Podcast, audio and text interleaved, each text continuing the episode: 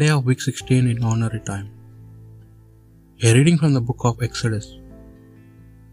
When Pharaoh, king of Egypt, was told that Israelites had made the escape, he and his courtiers changed their minds about the people. What have we done? They said, allowing Israelites to leave our service. So Pharaoh had his chariot harnessed and gathered his troops about him, taking six hundred of the best chariots and all the other chariots in Egypt, each manned by a picket team. The Lord made Pharaoh king of Egypt stubborn, and he gave chase to the sons of Israel as they made their triumphant escape. So the Egyptians gave chase and came up with their with them where they lay encamped beside the sea.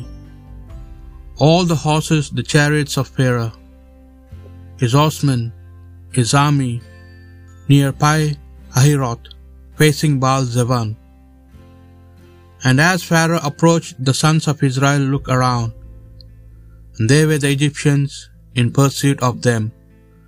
The sons of Israel were terrified and cried out to the Lord. To Moses they said, Were there no graves in Egypt, that you must lead us out to die in the wilderness? What good have you done us? Bring us out of Egypt. We spoke of this in Egypt, did we not? Leave us alone. We said, We would rather work for the Egyptians, better to work for the Egyptians than die in the wilderness. Moses answered them, Have no fear, stand firm, and you will see what the Lord will do to save you today. The Egyptians you see today, you will never see again. The Lord will do the fighting for you. You have only to keep still. The Lord said to Moses, Why do you cry to me so? Tell the sons of Israel to march on. For yourselves, raise your staff and stretch out your hand over the sea, and the part it for the sons of Israel to walk to the sea on dry ground. I for my part will make the heart of Egyptians so stubborn that they will follow them.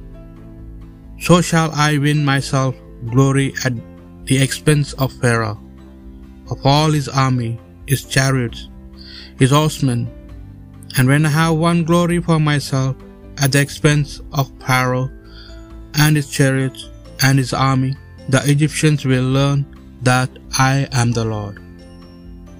The word of the Lord. I will sing to the Lord, glorious is triumph.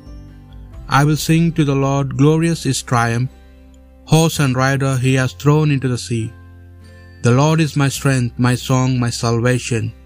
This is my God, and I extol him, my father's God, and I give praise. I will sing to the Lord, glorious is triumph. The Lord is a warrior, the Lord is his name. The chariots of Pharaoh he hurled into the sea. The, the flower of his army is drowned in the sea. I will sing to the Lord, glorious is triumph.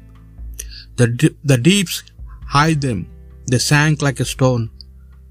Your right hand, Lord, glorious in its power. Your right hand, Lord, has shattered the enemy. I will sing to the Lord, glorious is triumph. A reading from the Holy Gospel according to Matthew. Some of the scribes and Pharisees spoke up. Master, they said, we should like to see a sign from you. He replied, It is an evil and unfaithful generation that asks for a sign. The only sign it will be given is the sign of the prophet Jonah.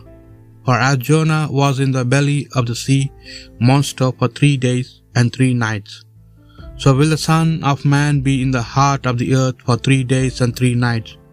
On judgment day, on the judgment day, the men of Nineveh will stand up with the generation and condemn it, because when Jonah preached, they repented. And there is something greater than Jonah here.